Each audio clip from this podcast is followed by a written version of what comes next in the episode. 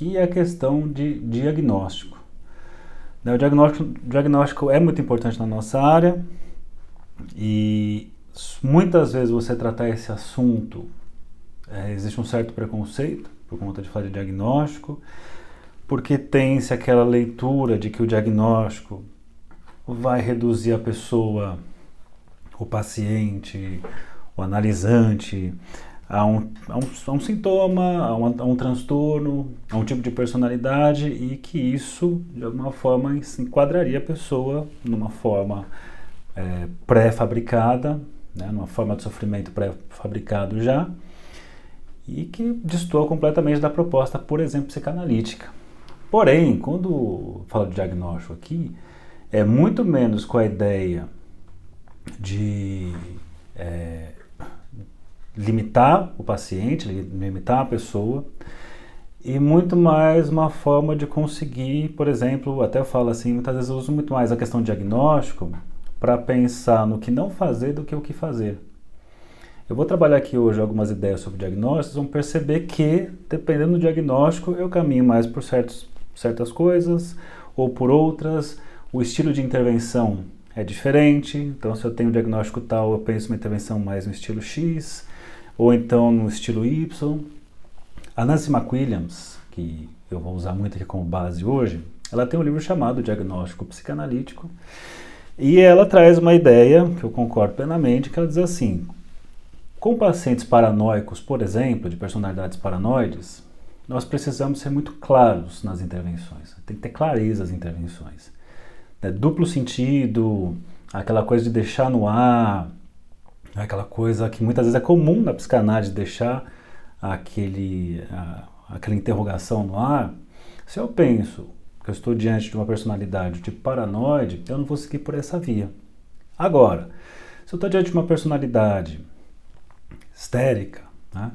Sabemos que histérico, histéricas é necessário colocar limite, porque o histérico está sempre ali pedindo um pouco a mais, avançando um pouco a mais e mais e mais, e conforme o analista, o, o psicólogo, enfim, oferece esse a mais, esse a mais depois vai ser usado para apontar como falha do analista, do terapeuta, do psicólogo. Então, vocês vão perceber isso, né? Quem atende sabe, é o paciente que pede um pouco a mais alguma coisa, é, enfim, um, pede, pede um certo tipo de olhar, pede um tempo a mais, pede às vezes questões financeiras, pede um horário extra e você oferece, depois isso é usado para apontar como falha da sua parte por ter oferecido isso.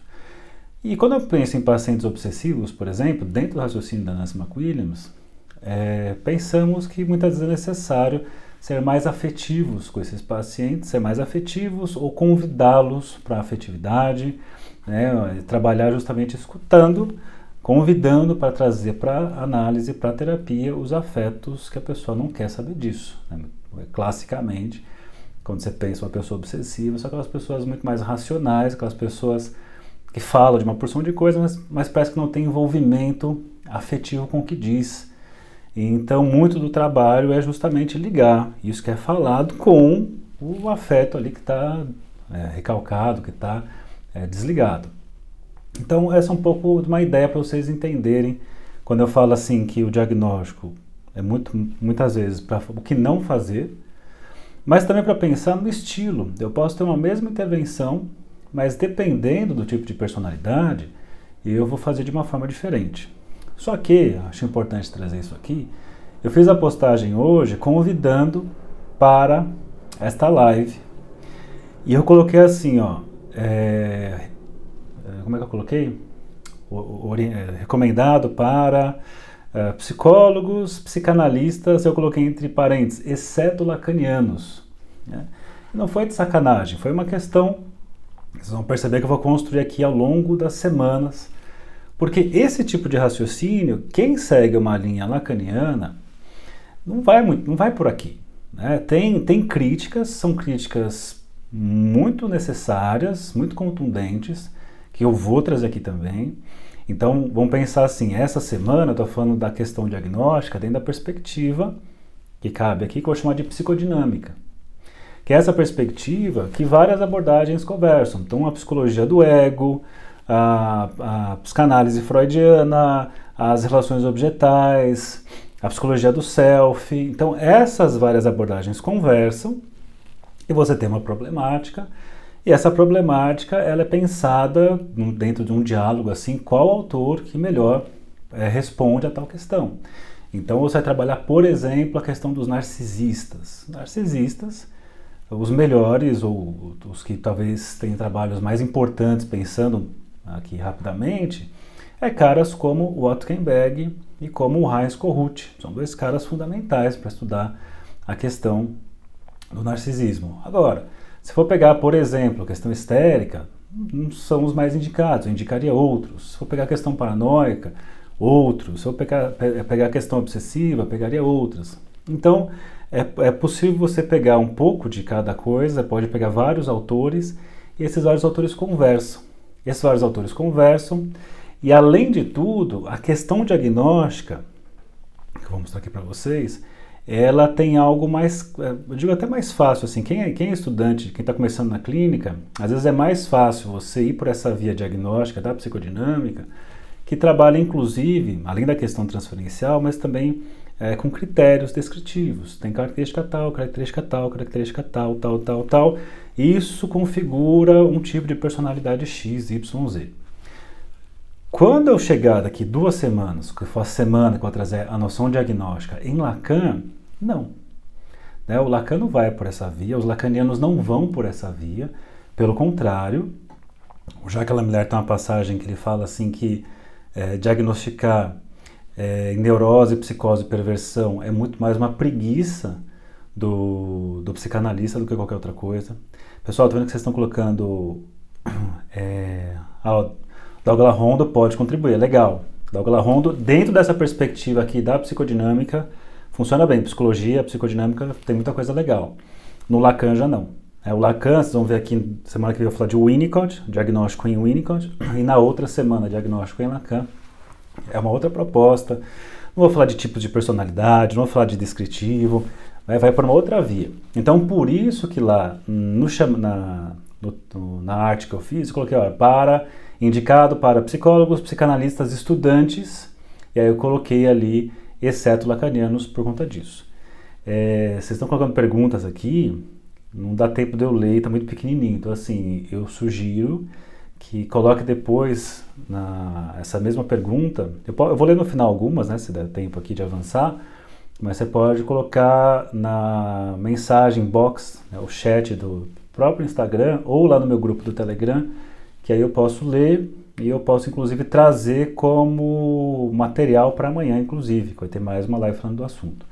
Então, localizando aqui, é, esse tipo de diagnóstico que eu estou falando é um diagnóstico dentro da clínica psicodinâmica, que eu não vou aqui né, ficar definindo o que é clínica psicodinâmica, mas eu só vou colocar assim, é uma clínica, né, é, uma, é uma psicologia ou uma psiquiatria que utiliza elementos da psicanálise.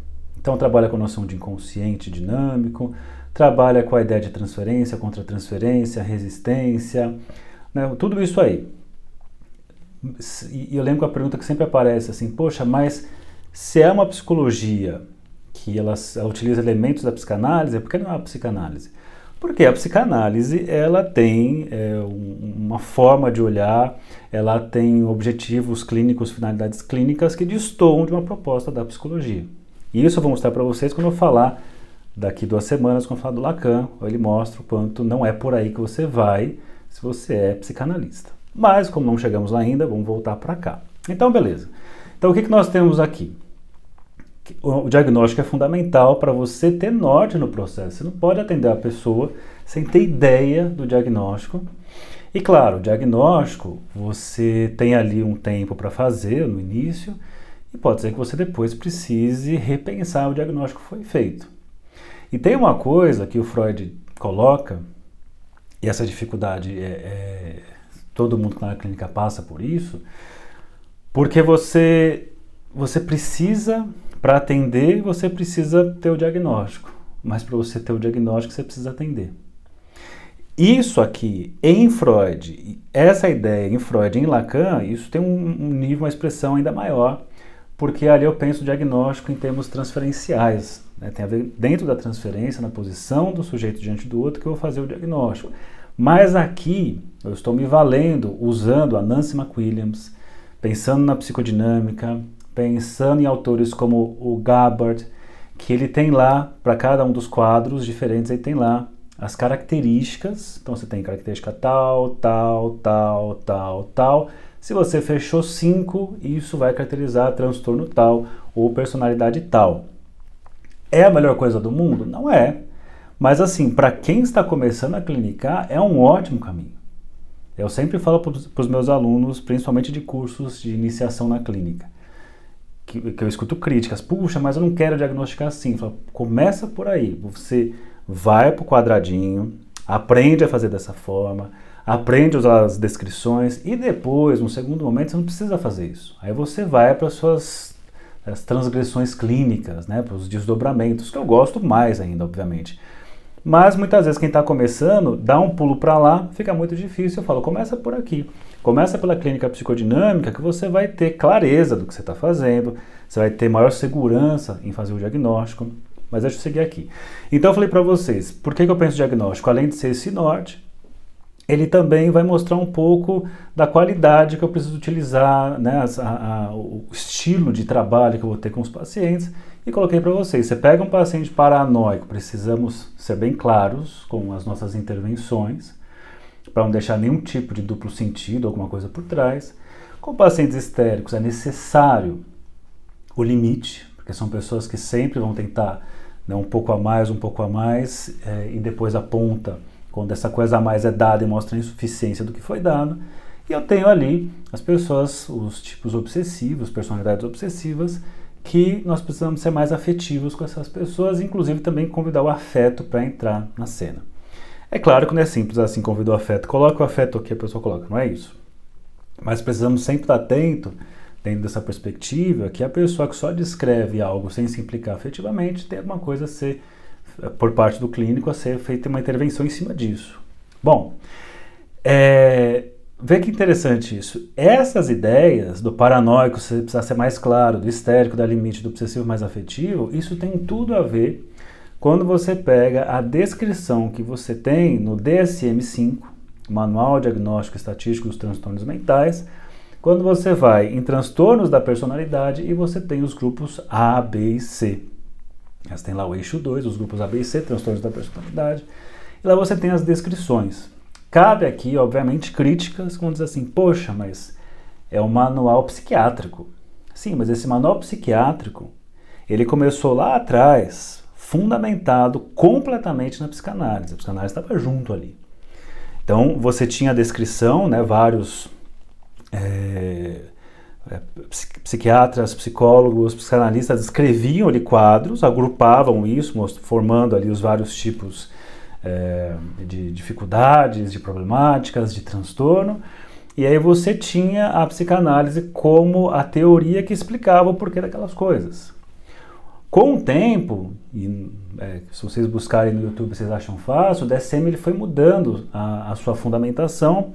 DSM, DSM-3 começa o afastamento da psicanálise, depois você tem lá DSM-4 pouquíssimo sensibilidade de psicanálise e DSM-5 não pode ver a psicanálise que se desespera, né? não tem psicanálise nenhuma ali. Qual que é o objetivo da CM5? É ser descritivo, ateórico.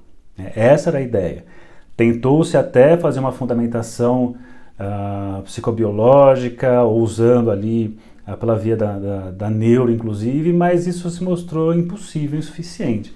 Então, é, hoje nós temos ali a descrição de vários, vários transtornos, mas nenhum tipo de teoria por trás explicando por que, que é dessa forma. Pois bem, apesar de não ter mais psicanálise ali, ela estava lá no começo. Então você encontra ainda os, os resquícios dela nos vários tipos de descrição. Bom, quando você vai no, no, nos transtornos da personalidade, transtornos do eixo 2, você tem ali A, B e C e você tem características gerais. E características gerais você tem no grupo A uma descrição geral, que inclusive está no Del Galarrondo, que foi indicado aí, Douglas Rondo, que é esquisitos e persecutórios. Então são pessoas que têm certas características é, que, que fogem um pouco da, da, do contexto. Né? Então você pode assim, o que é uma pessoa esquisita? É super subjetivo isso, mas assim, uma esquisitice dentro de um contexto não é esquisito. Então você pode pegar uma pessoa que traz ali, tem características meio é, de falar com, de, de ver entidades, conversar com entidades. Bom, é uma pessoa que, que vê isso, mas está dentro de um contexto, vem de uma, tem uma família, ela vive num contexto de espírita ou de religião de matriz africana, isso está super dentro do contexto. Agora, tem uma pessoa que é completamente fora desse contexto e apresenta tais comportamentos, pensamentos, aí tem essa coisa estranha aí, essa coisa esquisita.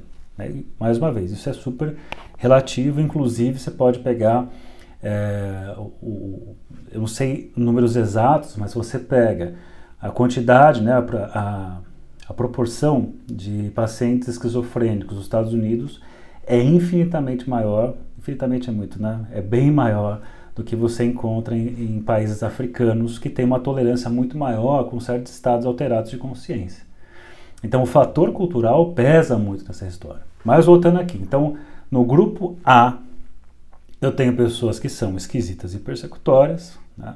Esquisito eu não gosto muito, mas é que está se referindo muito à questão do esquizotípico, que seria ele é um estado pré, uma esquizofrenia, né? antes de aparecer a esquizofrenia, eclodir ali, já tem certas características esquizotípicas, ou esquizoide, aquele fechamento é, exagerado do sujeito, mas tem uma questão de uma persecutoriedade. Acho que esse aspecto é muito importante. Então, quando você vai atender uma pessoa que tem características persecutórias, e o paranoide é a melhor expressão disso, você tem que ser muito claro com o que você fala. Por quê? Porque essa pessoa vai tomar se você deixar algo no ar, se você usar um duplo sentido, se você usar até um xiste ali, por exemplo, essa pessoa vai tomar isso talvez como uma ofensa, né? Ou você, você fez numa intenção de apontar uma contradição. Mas essa pessoa, por ter essa característica persecutória, o que, que ela faz? Vai tomar isso como algo que a persegue, um tipo de ataque à sua honra ou coisas do tipo. Então, nesse grupo A, que os esquisitos persecutórios, eu tenho os paranoides, paranoico, né, o transtorno paranoide, esquizoide e esquizotípico. É, já fiz alguma live em algum momento aqui da história falando da questão esquizoide, que é muito interessante. Você tem é, Ronald Lang, por exemplo, um livro chamado O Eu Dividido, falando sobre esquizoides. Ele pensa em níveis de esquizoidia e vai mostrar várias personalidades na história que tinham características esquizoides. Então, mais uma vez, assim, é sempre muito relativo essa questão de patologizar ou né, pensando numa frase do John Hickman, amigo do Winnicott, que, dizia, que disse o seguinte: é, insanidade é não encontrar alguém que nos tolere. Então, se você encontra alguém que te tolere, se você encontra alguém que dê contorno, se você encontra alguém que dê contexto, então você pode pegar a pessoa, uma pessoa esquizoide, por exemplo, que pode ser lida de uma forma patológica dentro de um, às vezes, um cenário hospitalar psiquiátrico, mas talvez num outro tipo de contexto ela pode ser vista de uma outra forma. Talvez até aí inventando a bossa nova. Pois bem, grupo B, nós temos característica geral, dramáticos e manipuladores. Né? É, essa essas duas características são importantíssimas para pensar que essas pessoas elas vão apresentar os conteúdos de forma muito dramática, de forma muito assim a tentar sensibilizar o clínico, de se falar de forma muito emotiva, isso é uma característica. Isso é importantíssimo, porque muitas vezes a pessoa está trazendo algo muito trivial da vida dela, mas ela apresenta de forma extremamente emotiva e dramática.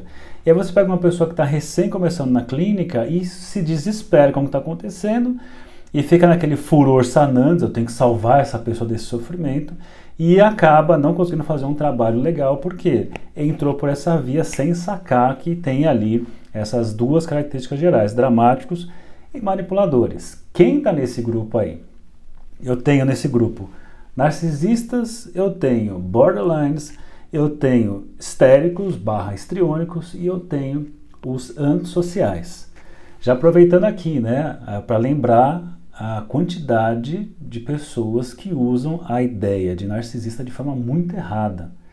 É, você tem É, diversas vezes, pessoas que são borderline são chamadas de narcisistas, pessoas que são histéricas são chamadas de narcisistas, pessoas que são dissociais chamadas de narcisistas.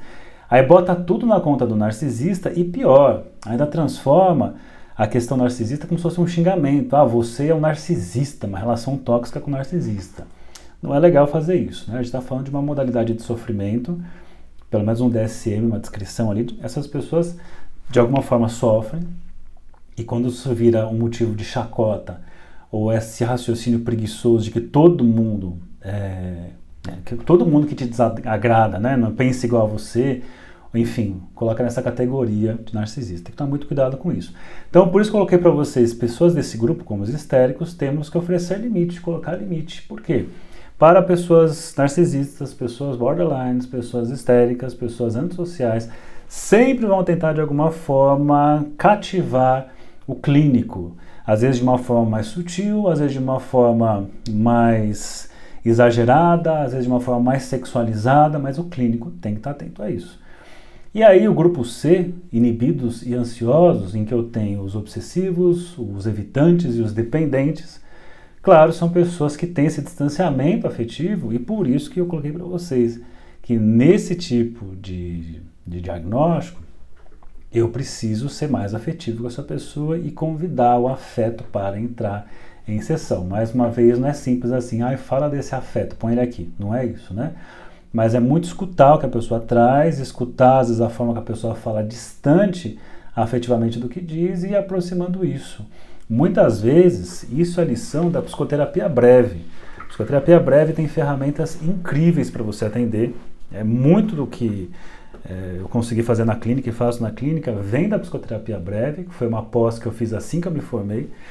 Que uma das coisas que David Malan, por exemplo, propôs e outros é não só buscar o afeto que ficou ali naquela situação que a pessoa descreve, que muitas vezes está distante, a pessoa nem sequer consegue mais alcançar aquilo, mas você aproveita como aquilo está sendo falado na relação transferencial é, interrogar o paciente sobre o que está sentindo naquele momento ali.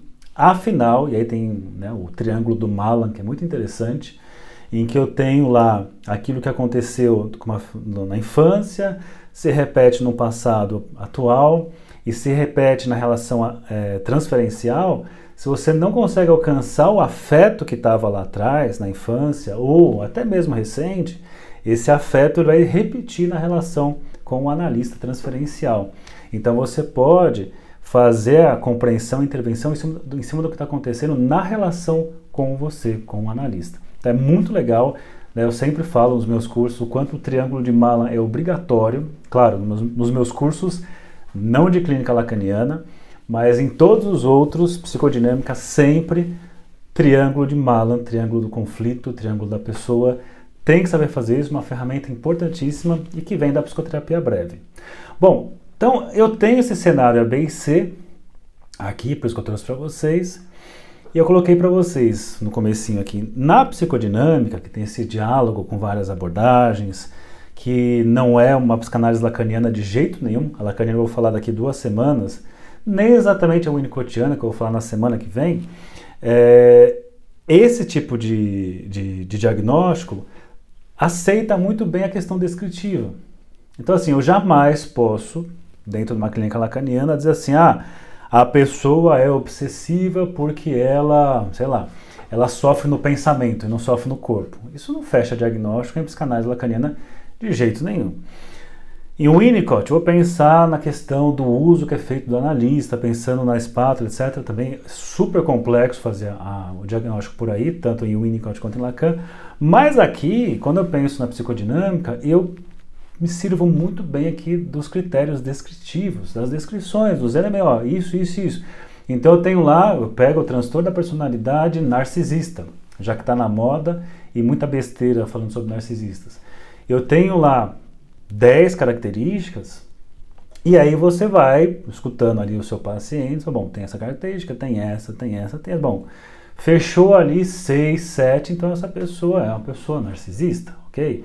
Um transtorno narcisista. Que isso significa? Né? Significa que ela tem uma certa rigidez que sempre responde de, de, de certa forma característica em comportamento, em fala, em modos relacionais, e pensando em autores como o Christopher Bolas, do livro Histeria, um livro maravilhoso que eu sempre indico, que ele fala assim: nós temos, né, uma pessoa saudável tem todos os transtornos, ou todos os tipos de personalidade, mas se torna efetivamente, né, ele chama de caráteres ali, né, caráter, mas se torna um problema quando um só assume, ou seja, tem momentos que eu preciso ser mais obsessivo, que eu ser mais resguardado, organizado, distante afetivamente, objetivo.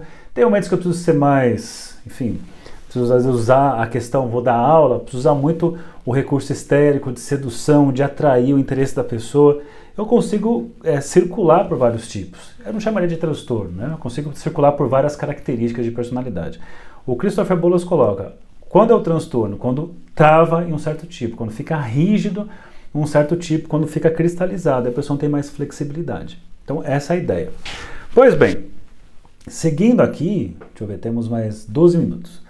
É, a psicodinâmica, a psicologia e a psicodinâmica, elas se valem do diagnóstico descritivo numa boa e se enriquecem com os aspectos transferenciais e contratransferenciais.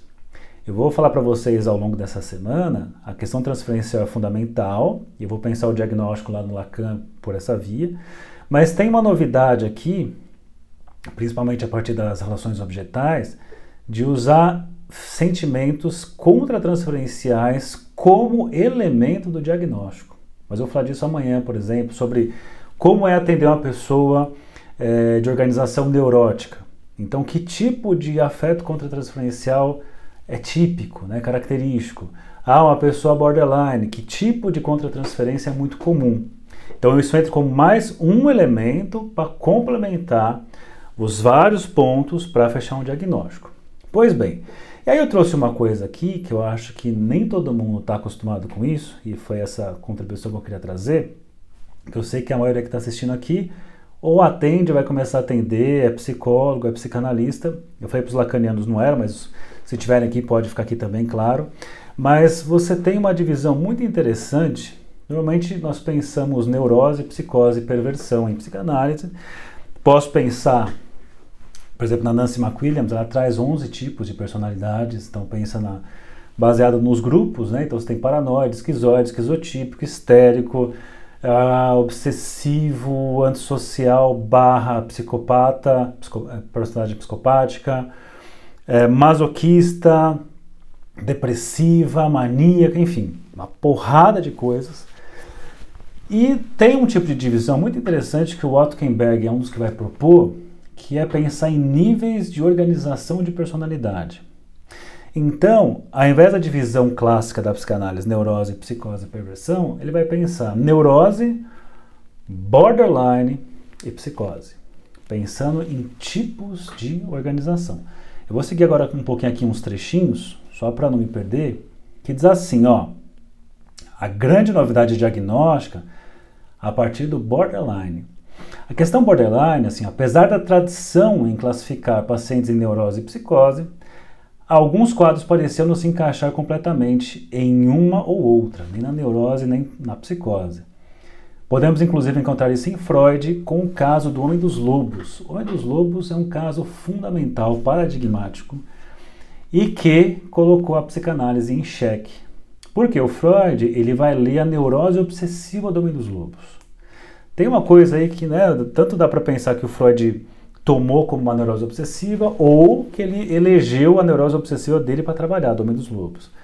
Só que o Homem dos Lobos é um caso que ele teve diversos diagnósticos. Diagnóstico de perversão, de psicose, de histeria. E um dos casos, até o, aí nisso até o próprio Lacan concorda em algum momento, em um momento num seminário ali, no seminário 10, e alguns outros falam que Mãe dos Lobos talvez seja, tenha sido o primeiro caso borderline da literatura descrita, literatura clássica descrita.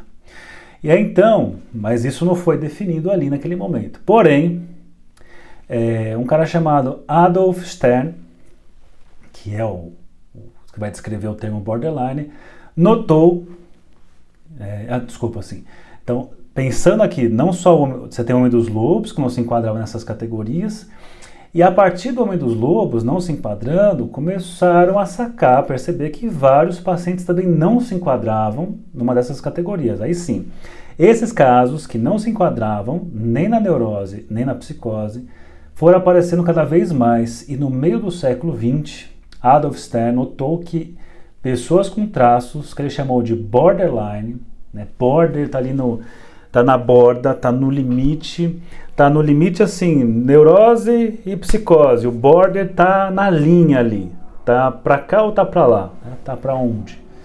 Não é uma coisa nem outra exatamente. Então essas pessoas que chamou de border, borderline pioravam ao invés de melhorarem sobre certas intervenções. Assim é, como outros quadros chamados de personalidade, como ser então, também um tipo interessante aqui.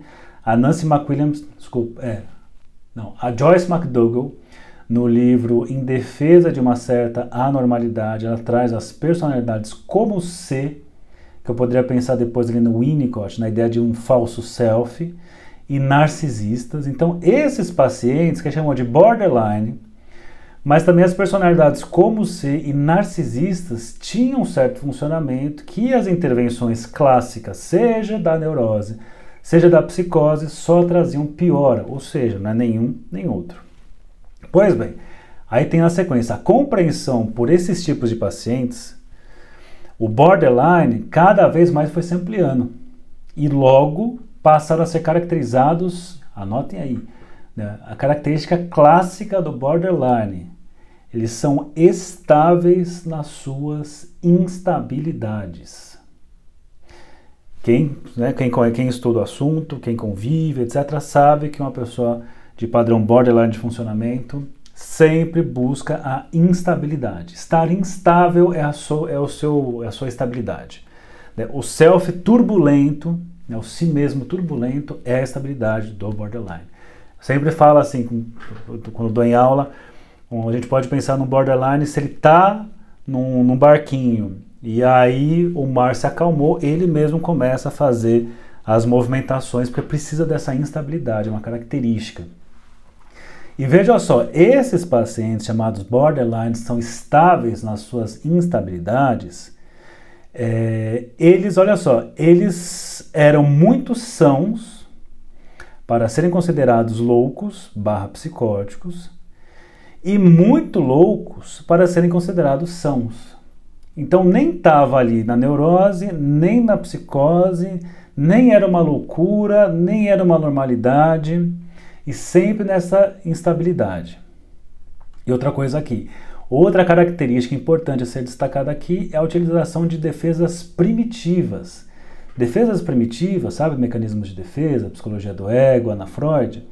São aquelas defesas, se você pegar uma. Você tem defesas primitivas, intermediárias e maduras. São defesas do tipo cisão, do tipo projeção, que é uma defesa primitiva, que é justamente assim, não reconhecer em si certas características e projetar num outro e dizer que é o outro tal coisa.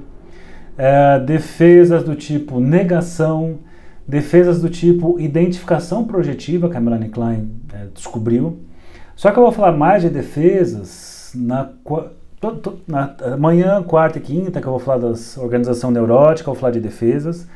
Na quarta eu vou falar de organização borderline, vou falar de defesas. Na quinta, é, organização psicótica, eu vou falar de defesas. Vou trazer mais coisas sobre isso. Então, além disso, a utilização de defesas primitivas. Porém, olha que interessante isso. Apesar de defesas primitivas, não tinha uma perda do teste de realidade. Ou seja, Defesas primitivas apontam para a psicose, dentro dessa perspectiva psicodinâmica, tá, gente? Então, defesas primitivas apontam para a psicose, só que na psicose eu tenho a perda do teste, a perda do teste da realidade. Bom, nesse caso tinha defesas primitivas, mas sem a perda do teste da realidade. Então, isso difere da psicose. Então, o que difere o borderline da neurose? Defesas primitivas. Mas o que difere já que tem defesas primitivas no borderline, na psicose, o que vai diferir? O que vai diferir é que não tem a perda do teste da realidade. Seguindo aqui, olha só, isso aqui é um trecho da Nancy McWilliams que fala: indivíduos em um estado psicótico pareciam fixados em um nível não individualizado, no qual não conseguiam diferenciar o que estava em seu interior e o que estava fora deles. Isso aqui é bem em relações objetais, tá? Isso aqui é uma perspectiva específica dentro da psicanálise, dentro da psicodinâmica. Então está dizendo assim, pacientes psicóticos, eles são misturados com o outro. Então não tem essa delimitação, não são individuados e não consegue diferenciar o que está em seu interior ou o que está fora. O Winnicott, ele tem um texto no Ambiente e os Processos de Maturação, no capítulo 4, falando sobre a integração do ego, em que ele coloca, num primeiro momento, por conta de um ego muito primitivo, essa diferença do que é interior e exterior, a, o bebê ainda não tem isso. E ele fala, uma cólica pode ser tão externa quanto um trovão, um trovão pode ser tão interno quanto uma cólica. Então, essa diferenciação dentro e fora, e mais ainda o eu e o outro, é algo que é característico desse estado psicótico. Aí ele põe: já as pessoas em condições borderline eram descritas como fixadas em lutas diádicas. O que, que são lutas diádicas? Normalmente, quando você fala de psicanálise, por exemplo, está falando de lutas triádicas: a, pessoa, a criança, a mãe e o pai. Aí tem a galera que quase infarta. Ai, credo, patriarcado, você está falando do pai, não existe mais isso. Enfim, é só traduzir por funções. A criança, aquela figura que deu condições do narcisismo dessa criança, que é a função materna, não precisa ser a mãe, e aquela figura que fez a interdição desse narcisismo, que classicamente é a função paterna. Então, isso é um modelo triádico. Uma pessoa inteira que viveu o seu narcisismo e agora é ameaçada por um terceiro que vai sempre trazer essa ferida narcísica. Beleza. Então tem a questão do ciúme, tem questão de, de conflitos uh, mais maduros. No caso aqui, quando eu falo de defesas, de lutas diádicas, estou falando da, da criança ainda na relação com a função materna. A função paterna nem entrou em cena. E nessa relação aqui, a, a, o conflito é de outra ordem. É um conflito, a gente vai pe pegar, por exemplo, emprestado no, na Klein ou até no Lacan, é uma relação de vida e morte. É uma relação de inveja, né? a destrutividade assim desse outro que ocupa o lugar. Né? Então, também coisas que a Klein descreve sobre a posição esquizo-paranoide, de precisar dividir o objeto em bom e mal, enfim. Então, característica do borderline, você tem, veja, no psicose não tem a noção de um dentro e fora muito claro, nem do, do, do outro.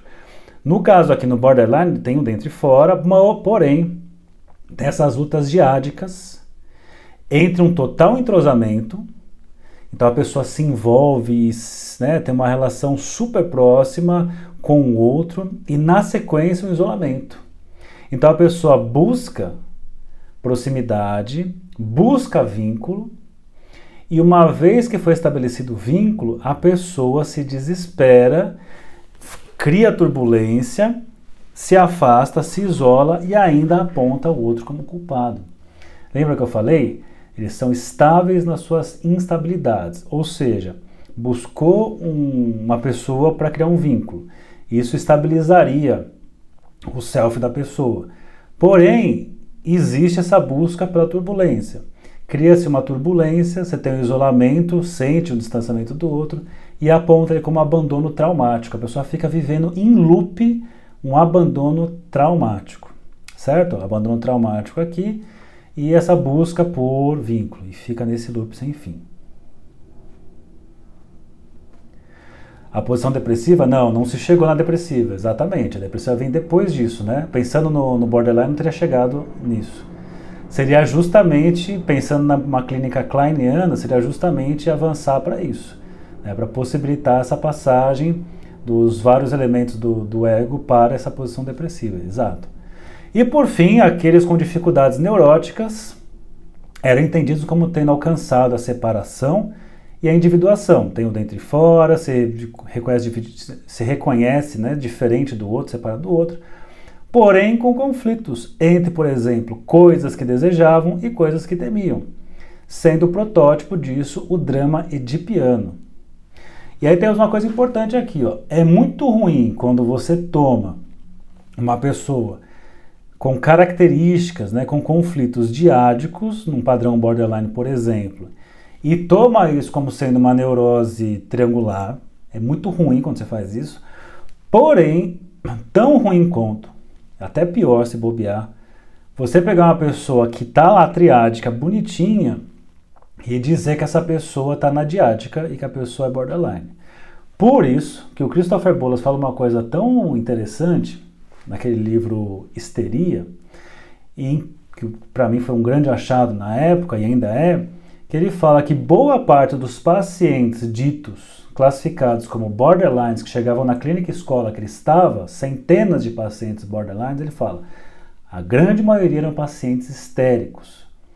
E é muito perigoso você tomar o histérico pela via da díade que você vai fazer o quê? Lembra que eu falei? Pacientes do grupo B, você tem a questão do limite, o paciente histérico necessita desse limite muito, e aí você toma como sendo alguém borderline, que mesmo assim também precisaria de limites, mas você toma, né, você acaba sendo, você acaba tolerando certos tipos de dinâmicas na clínica e até na relação transferencial, supondo que se trata de uma pessoa de um ego fragilizado, e não é. Pois bem, que mais aqui, ó? É, esse modo de pensar faz sentido diante de tantos quebra-cabeças e desafios clínicos. Ah, então é isso aí. É, ó. Então, só para concluir aqui, que eu vou precisar encerrar, que eu tenho, um, tenho atendimento na sequência, veja aqui que eu falei para vocês de psicose, borderline e neurose, vou trazer ao longo da semana para vocês que esses autores, como por exemplo Watkenberg, ele vai pensar em um mesmo quadro, mas diferentes organizações. Então, assim, a gente fala muita asneira sobre narcisismo por aí, e a gente tem que corrigir isso. Você pode ter uma pessoa narcisista, com características narcisistas, mas dentro de um funcionamento neurótico. E aquele narcisismo, que pode ser uma, uma leve arrogância, uma, uma confiança até invejável é, muitas vezes, e até o narcisismo faz parte da nossa, da, da nossa estruturação, mas eu posso ter uma pessoa narcisista nessa montagem borderline, que já é mais complicado o quadro, ficaria mais grave, e eu poderia pensar num nível ainda mais, dentro dessa perspectiva, mais grave nessa organização psicótica. Eu poderia pensar, por exemplo, o narcisismo da megalomania, da esquizofrenia, como Freud descreveu lá atrás, muitos anos atrás. Tá, pronto. Certo, gente? Eu vou precisar encerrar aqui. Tudo isso que eu estou falando, estudem. Quem quiser saber mais disso, eu tenho os meus cursos que ajudam aí. Tem o meu curso chamado Dossiê Narcisista, são 32 aulas para vocês pararem de falar abobrinha sobre narcisistas, que eu montei assim, né? Eu ficava sempre me queixando, puxa, as pessoas falam muito besteira sobre narcisista por aí. Tem muita gente falando coisa certa, obviamente. E aí eu, eu me falei assim, o evitante eu vou falar só amanhã, provavelmente. E, ou na sexta-feira também eu vou falar, trazer de novo. Aí eu falei assim, pô, já que eu reclamo que o pessoal é, fala muita besteira sobre narcisismo, por que eu não monto um curso então do jeito que eu acho que é o jeito certo de falar? E aí montei lá. Chama Dossiê Narcisista, são 32 aulas muito legais, assim. Foi um curso bem trabalhoso, mas eu gosto muito dele. Tem outro curso muito legal dentro dessa perspectiva, exatamente aqui, chamado Diagnóstico Psicanalítico, em que eu abordo 11 tipos de personalidades, pensando em tudo isso que eu falei aqui, mas muito mais coisas, obviamente. Também indico aqui sobre mecanismos de defesa, também é um curso que eu tenho, que eu vou, obviamente, trabalhar os, as várias mecanismos de defesa, as perspectivas, os agrupamentos, como usar para você fazer classificação né, e, e, observar ao longo do processo as modificações dos tipos de defesa. É, aborda essa questão que eu falei da histeria do borderline num curso chamado Histeria. Né? E também tem um curso meu sobre psicoterapia breve, que ele é muito legal porque ele vai bem em como trabalhar, né? Então você tem vários, é, várias coisas que eu apresentei aqui, inclusive a questão do distanciamento afetivo, que eu falei para vocês, uma técnica comum da psicoterapia breve é essa questão de trazer dentro do triângulo do Malan o que está acontecendo na relação com o analista. Então é isso, depois eu coloco, tá, tá, tá exposto aí alguns desses cursos. São cursos que você. Eu baixei eles, né? Eu coloquei um, um valor. Agora, pensando os mais antigos no valor, os novos no outro valor. E você comprando dois cursos, o terceiro sai com 50% de desconto. É um monte de coisa para estudar. Quem quer estudar, tem material. E claro, se você não quer gastar um centavo, você quer guardar todo o seu dinheiro para você pro resto da vida, você pode pegar minhas aulas gratuitas no YouTube, que tem mais de 600 aulas lá, é só você sentar e assistir. Então, boa noite para vocês, boa noite para vocês. Amanhã eu volto, a princípio seria às 19 horas, porém, eu vou precisar mudar e amanhã a live vai ser às 17 horas. Eu vou fazer um informativo depois, tá bom? Olha que legal aqui, ó. Analissa Valente, estou aqui, ó. Formada há 12 anos eu tenho me atualizado muito com os cursos dele. Obrigado, viu? Legal. É, muitas perguntas aqui, não deu tempo de eu ver, tá pequenininho. Eu tive um monte de problema aqui na, na parte técnica, amanhã estará solucionado assim, espero. Mas se tiver alguma questão, coloca na, por mensagem do Instagram mesmo, ou você coloca lá no Telegram. Então, boa noite para vocês e bons estudos.